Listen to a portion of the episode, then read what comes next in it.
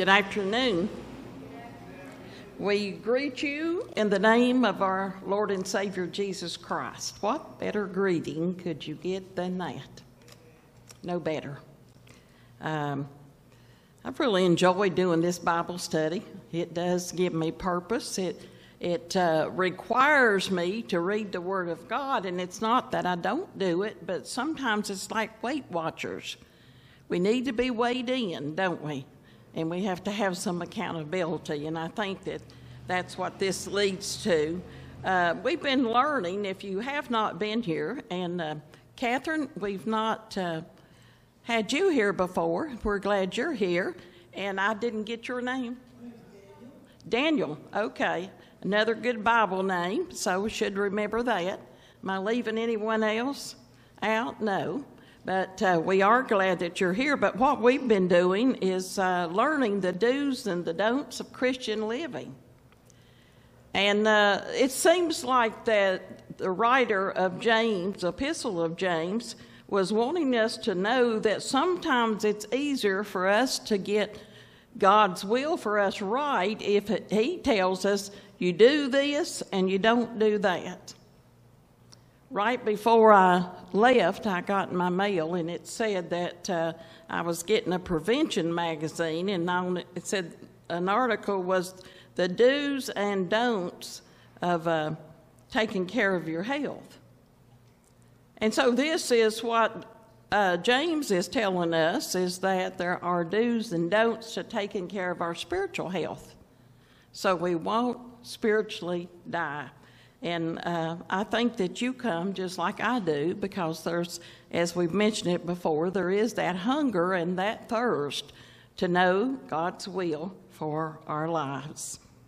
Uh, let us prepare today to um, receive what God does have for us. Let us pray. Heavenly Father, we thank you for this day. We thank you, Lord, for the many days that you have given each of us, and we thank you for that life. But we also thank you, Lord, that you've given, a spirit, given us a spiritual life, and that's knowing that we're in right relationship with you.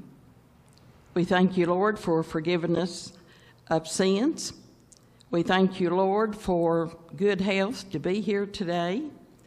And we thank you, Lord, that you have placed us in your body, the church, and that we can come together in fellowship with each other.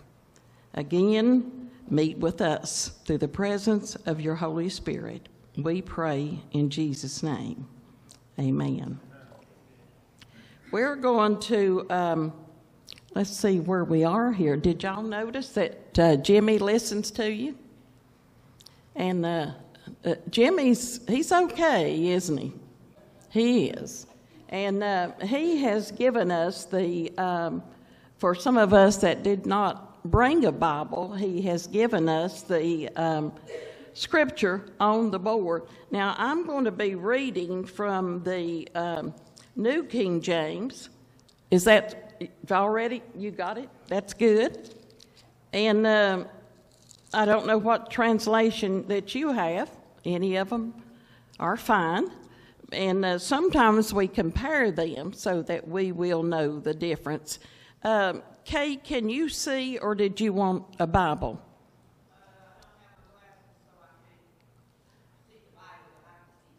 Oh, you can. That's good. Okay. Just wanted to make sure you could see from where you were.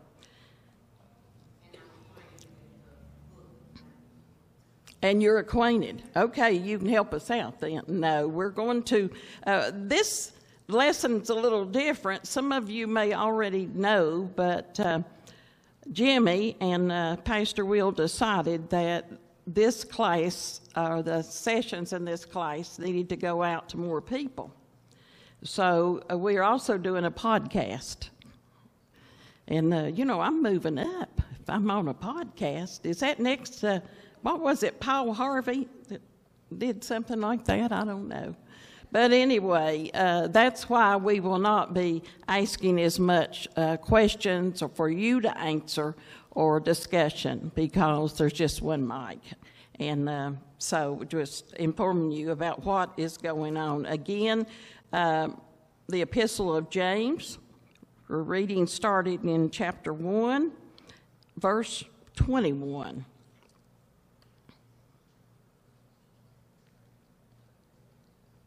Therefore, lay aside all filthiness and overflow of wickedness, and receive with meekness the implanted word which is able to save your souls.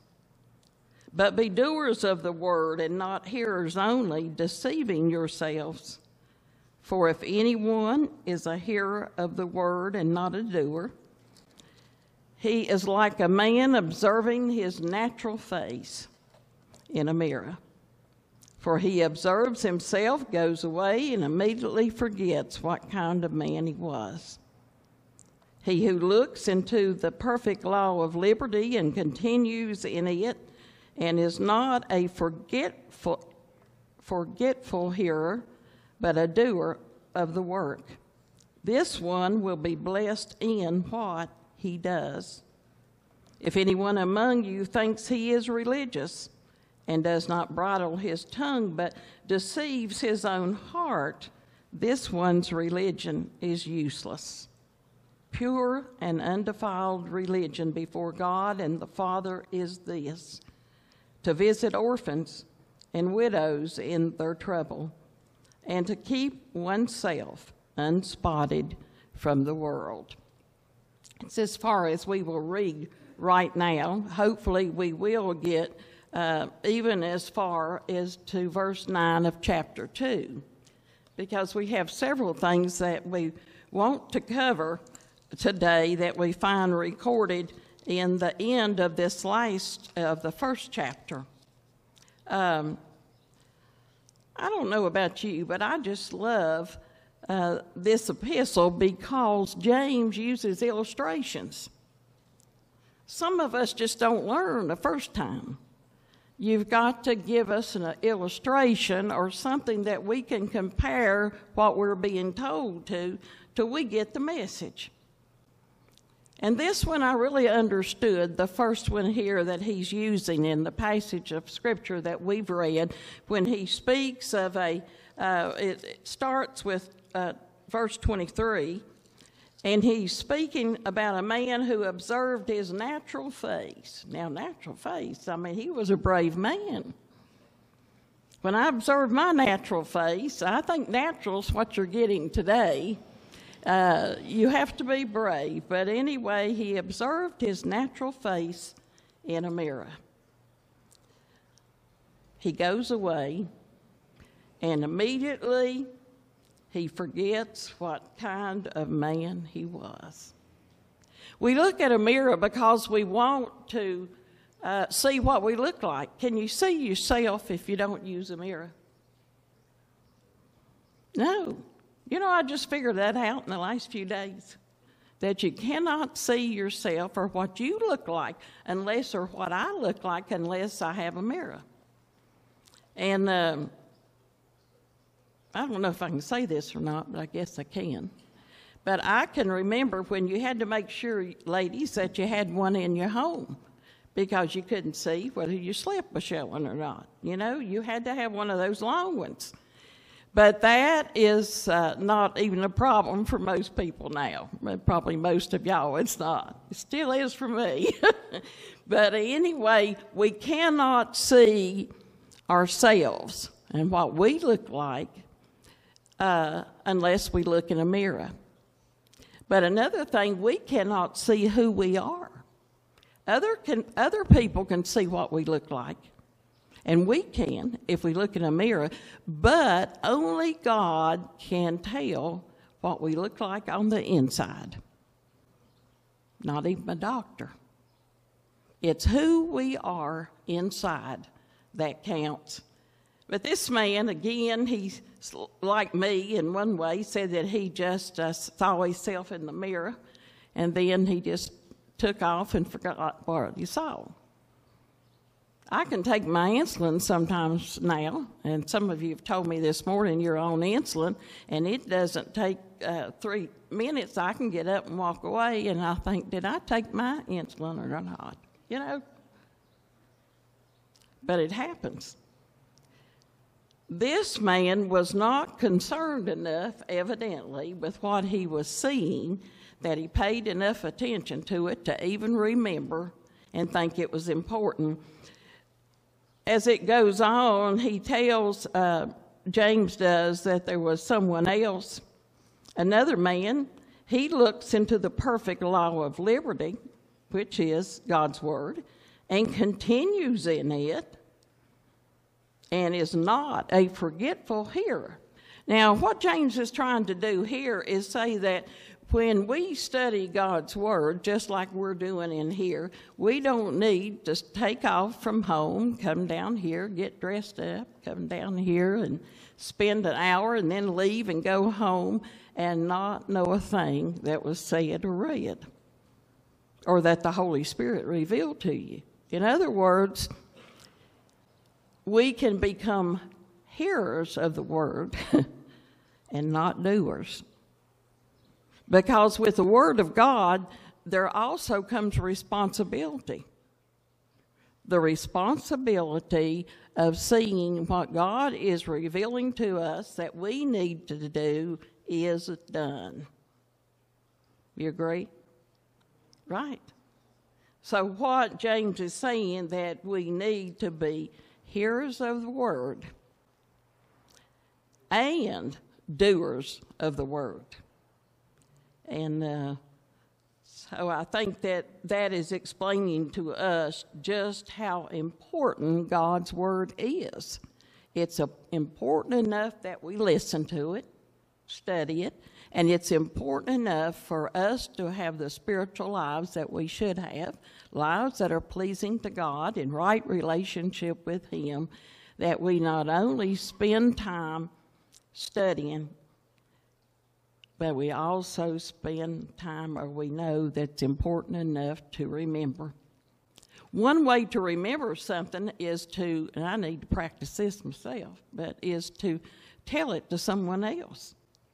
After we review it a time or two, then we find out that we don't forget it as easily and how good that would be with the Word of God. He says, um, if anyone among you thinks he's religious, and, and here's the tongue again, and bridle not his tongue. Did you know that James mentions in four out of the five chapters that he writes in this epistle uh, something about the tongue and the problems we can get into with not controlling our tongues. And so he takes this opportunity to squeeze one more verse in there.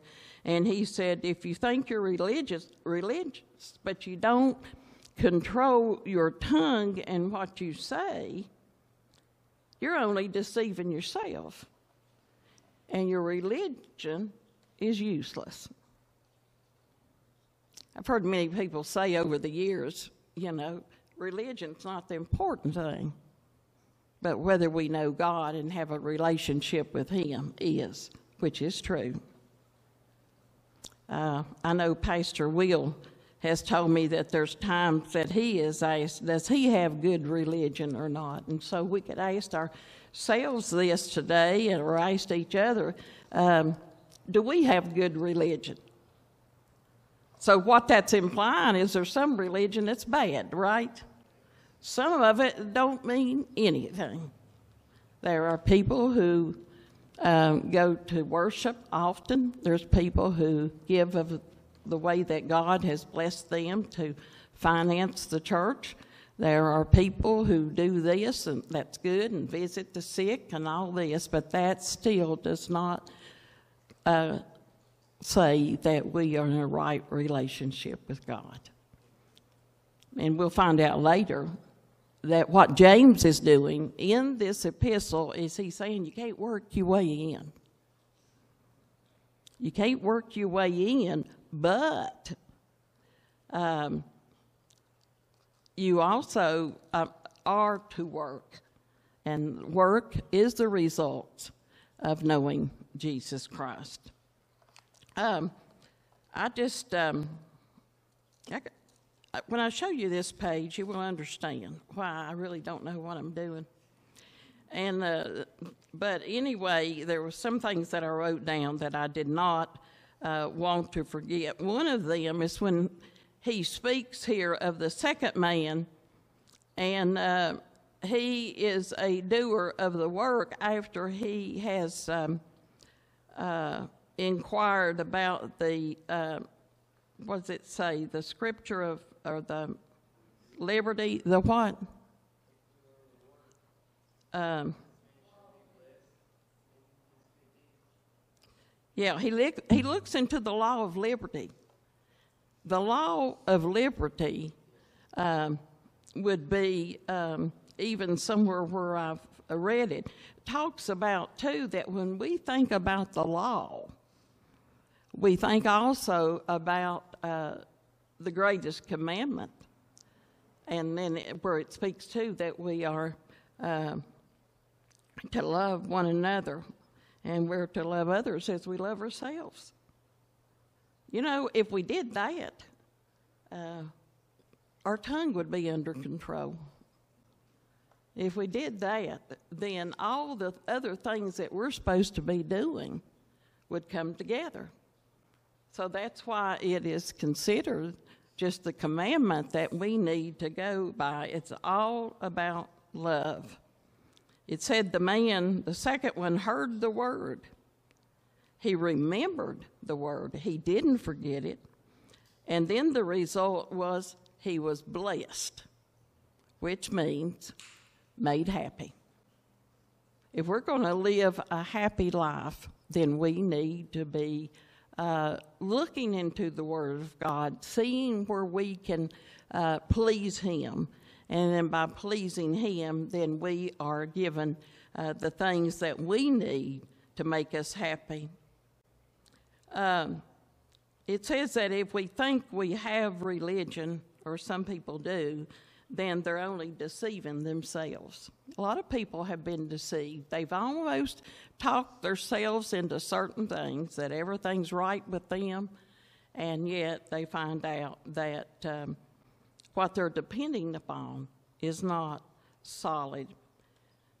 He goes on, and in that last verse, he, give, he describes what uh, gives us a definition for good religion or here he says pure religion before God and the Father is to visit orphans and widows in their trouble and to keep oneself unspotted from the world.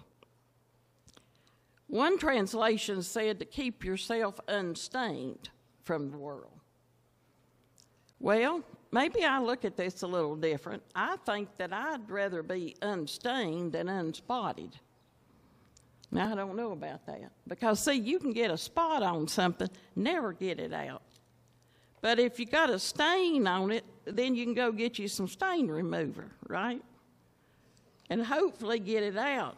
But it says we are to keep ourselves unspotted.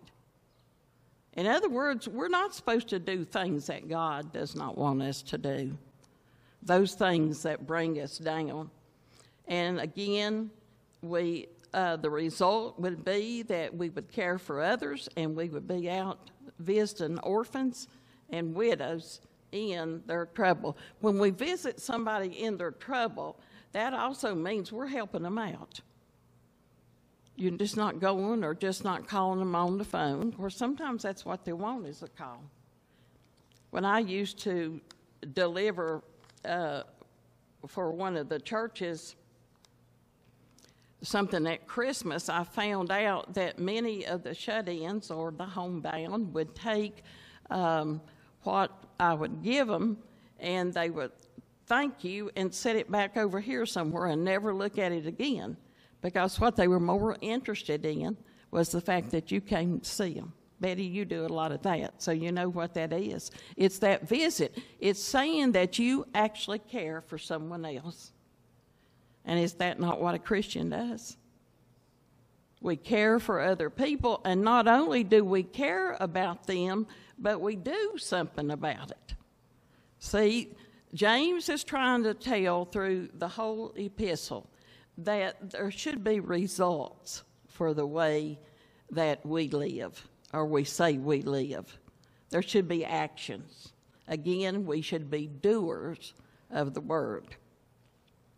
Okay, as we go to chapter 2, we find out that we're going into a whole different study or a topic. And um, the, um, you want to join us for Bible study? I didn't hear you.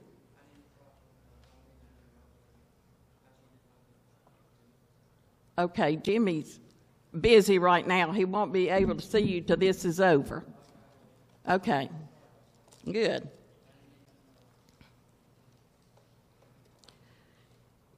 You know, in chapter 2, uh, again, let's just read verse 1 through 13, or we may read down about half of this. James writes, My brethren, do not hold the faith of our Lord Jesus Christ, the Lord of glory, with partiality. If you look at another translation, you will find out that sometimes what is used there is respect of persons. But we usually think about it as somebody being partial to someone else. But it said, My brethren, do not hold the faith of our Lord Jesus Christ, the Lord of glory, with partiality. For if there should come into your assembly a man with gold rings. We're starting another illustration here. Have you already picked up on that?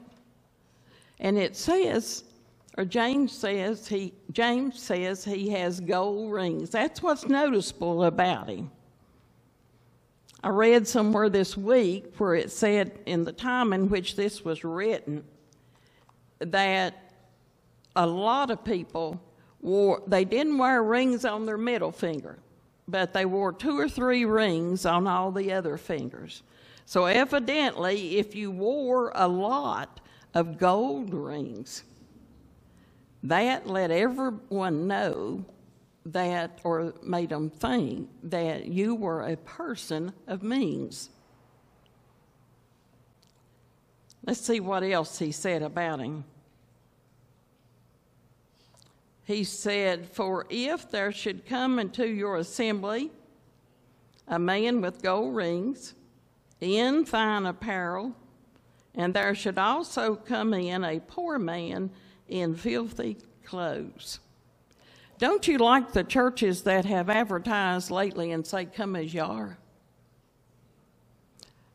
I don't know if we still do it here, but I remember at one time the only thing that was ever said to anyone when they came through those doors, if they had a t shirt on with obscene language on it, they were given another t shirt.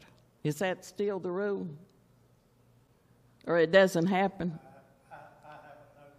Okay, I haven't either. Maybe we just don't have that problem anymore.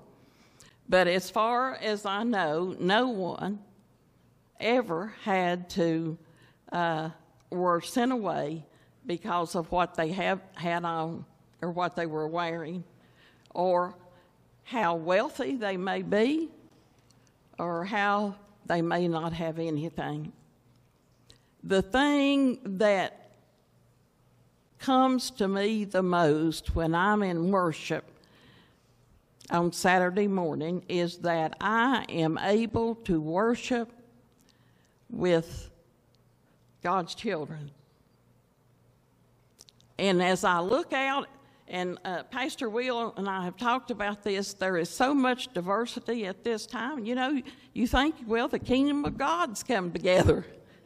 You know, because everybody looks different. Uh, we have people that are educated, that are highly educated, that come here. We have people who are like me, may be limited. We have or desire more.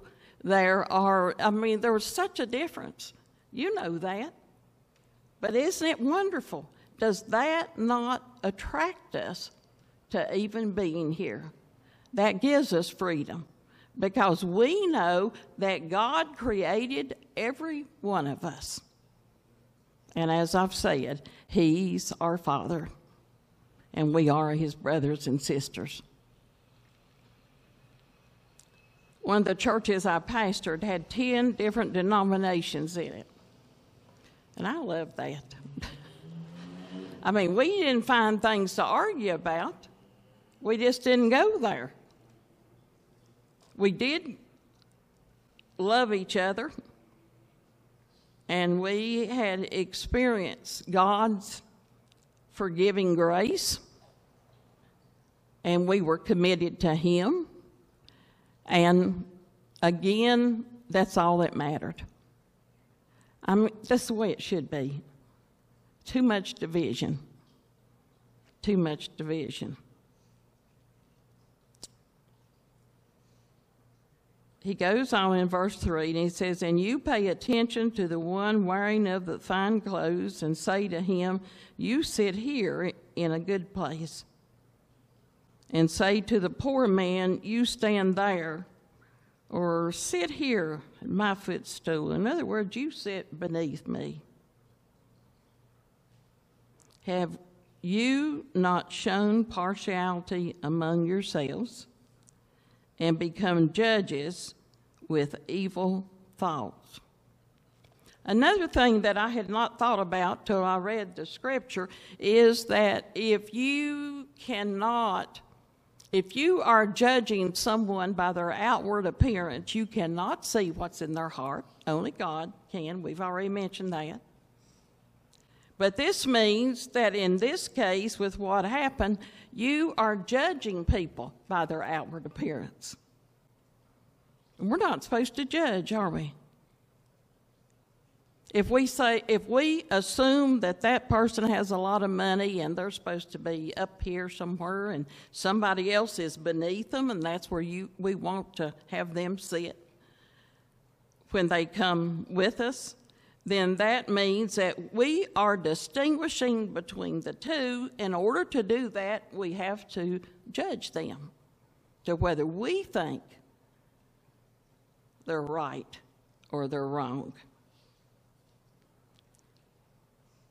It said in verse 4 Have you not shown par- partiality among yourselves and become judges with evil thoughts?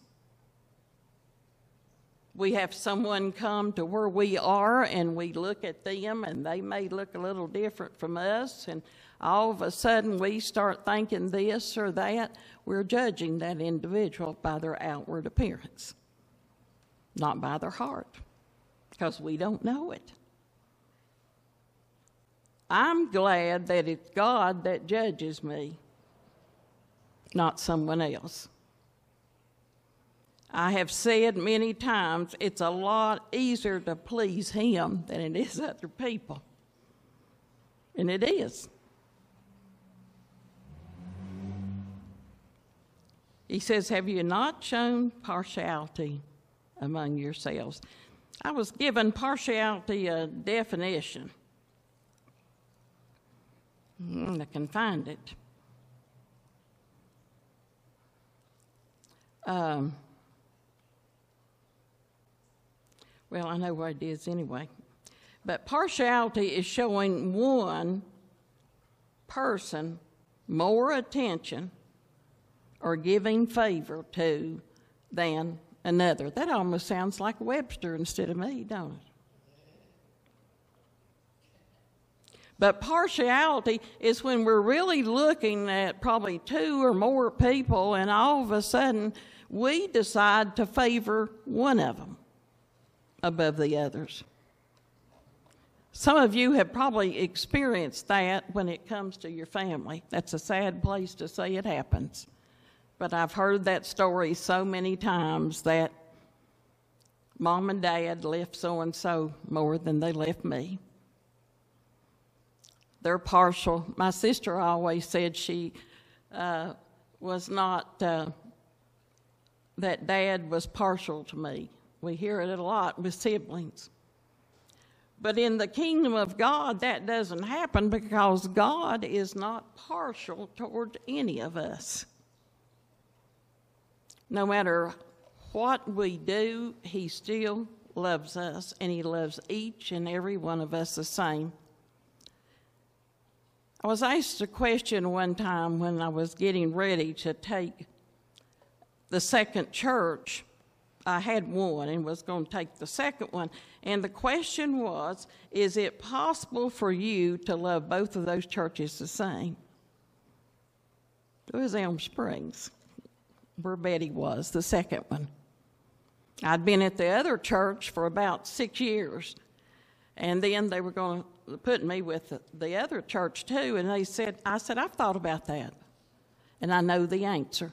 It's the same way when a mother gives birth to her second child. Does she love that second child as much as she did the first, or can she? And she can.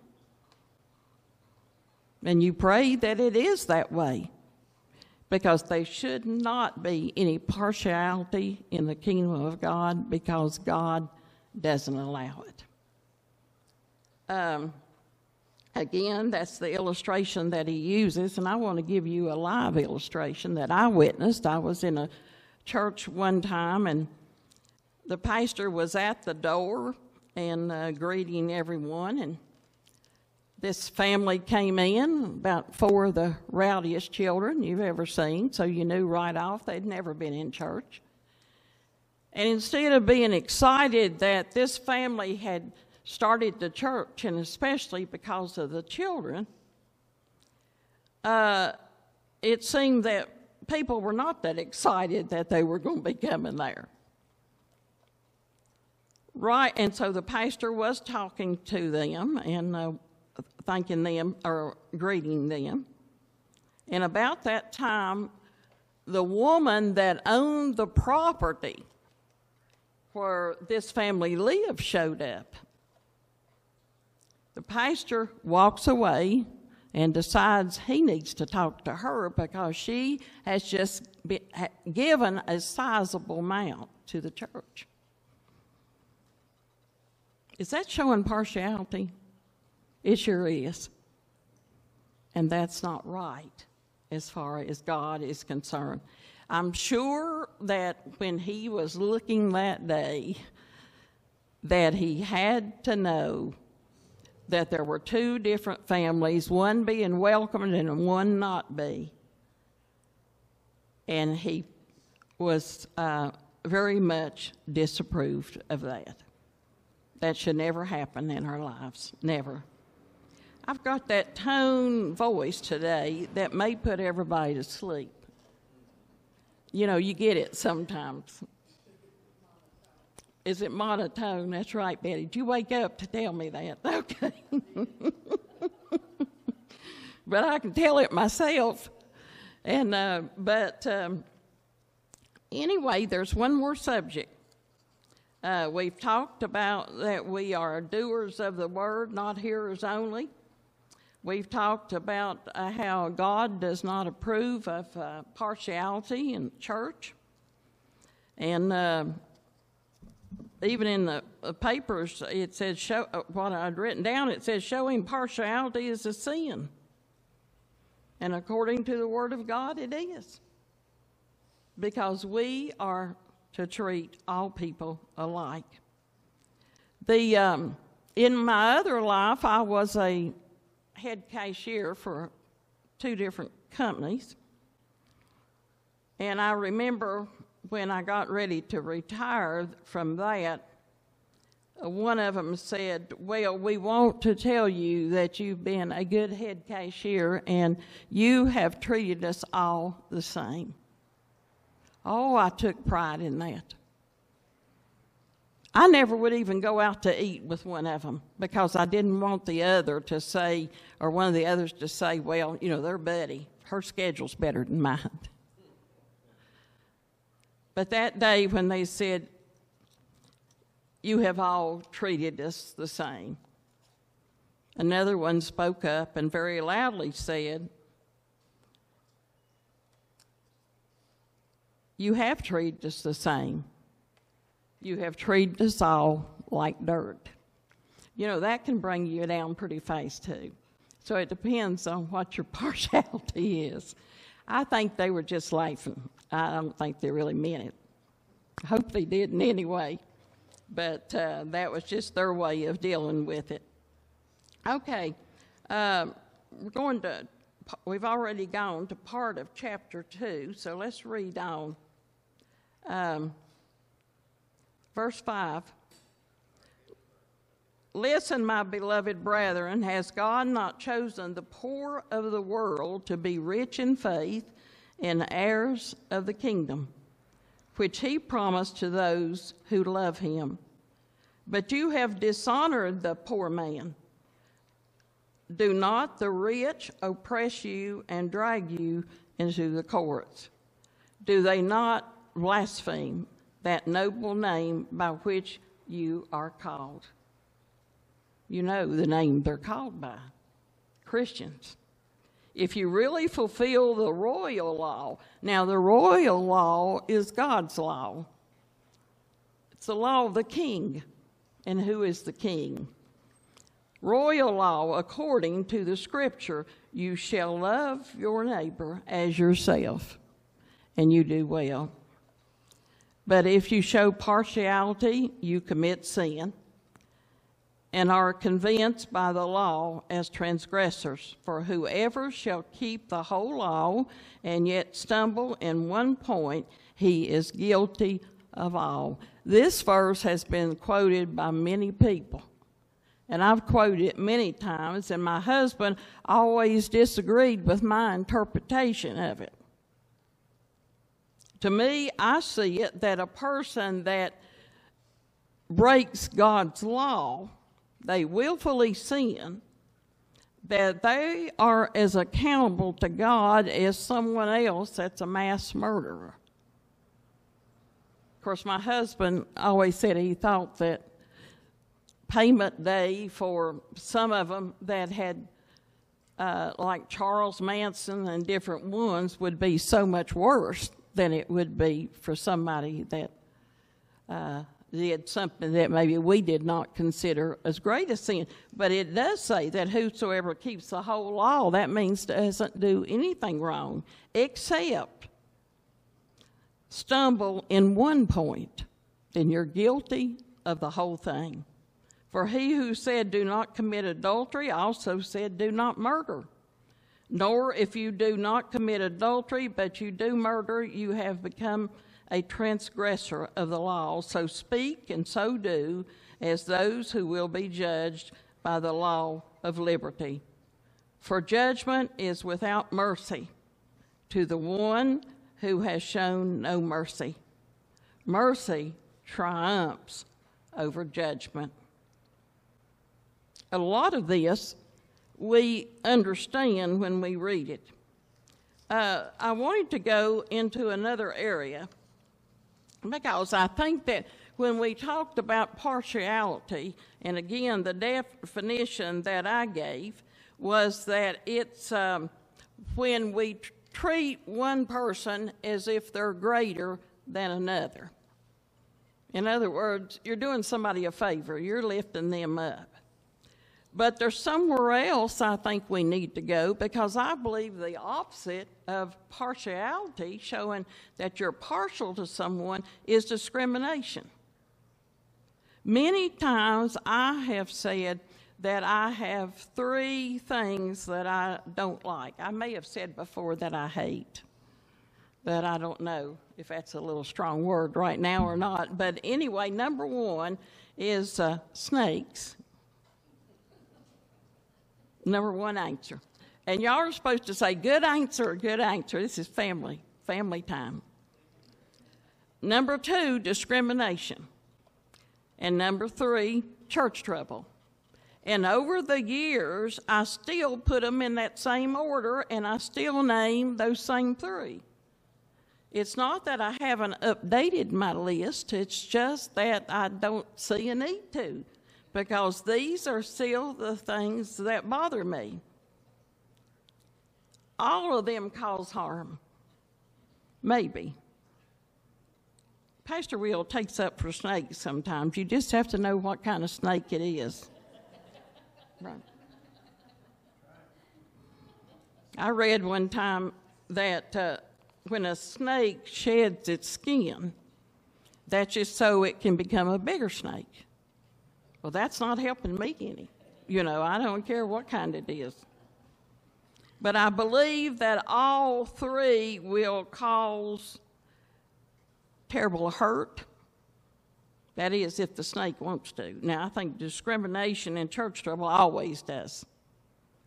But as far as the snake, I'm, I'm giving them a little benefit, only because there would probably be some opposition in here if I came too hard on them. Because everybody tells me some of them are okay. And this is the definition that I give to discrimination. Remember, the one for uh, partiality is that you treat someone better than another. But for discrimination, it's uh, when you think that someone else, you treat them less because you believe they are less than you. You look upon someone else and you see yourself here and you see them at a lower place. And some of the things that may cause that would be education, gender, race, national, national, see, I can't do over three syllables at a time. Thank you. Nationality uh, lifestyle, handicaps, financial state, and I don't know how I forgot this one. I just added it uh, when I got up this morning. Age. Do you think I could be getting to that place that, again, we realize that sometimes we are discriminated against even because of our age? When someone thinks we're too old to do a certain thing. I know what discrimination is, and I usually don't talk about this. But whenever you or I've been in a place when I was made to believe that I was less than someone else, I was discriminated against. And that has happened. Uh, it happened big time when I first went into the ministry. Not everyone believes that women are to be in the pulpit. They uh, interpret Scripture differently. I remember one time when I was called that I would no longer be on a funeral with another pastor because he would not allow me to be behind the pulpit. And this was in the funeral home, and in his church. That I could sit with the um, family, and I could get up where I was and stand up and say what I wanted to when the time came. I was told at one time that um, the preacher did not, the other preacher did not want me on the funeral at all. And he kept calling and harassing the family. And so finally, the family member said, Well, this is what we're going to do. You will have the funeral, and she will do the graveside. Now, what bothered me about that? Here is a family that has lost their loved one and two pastors that are arguing about how they're going to handle that. That hurts. Discrimination of any kind hurts because in the kingdom of God there's no discrimination. No one should feel for any reason, whether it's how much money you got or whatever down the list. You should not feel that you are less than someone else. And I don't think we have that here you know. Um, God loves us all. We're all His children. And somebody should say amen. Did you, um, anyone want to add anything that's been said?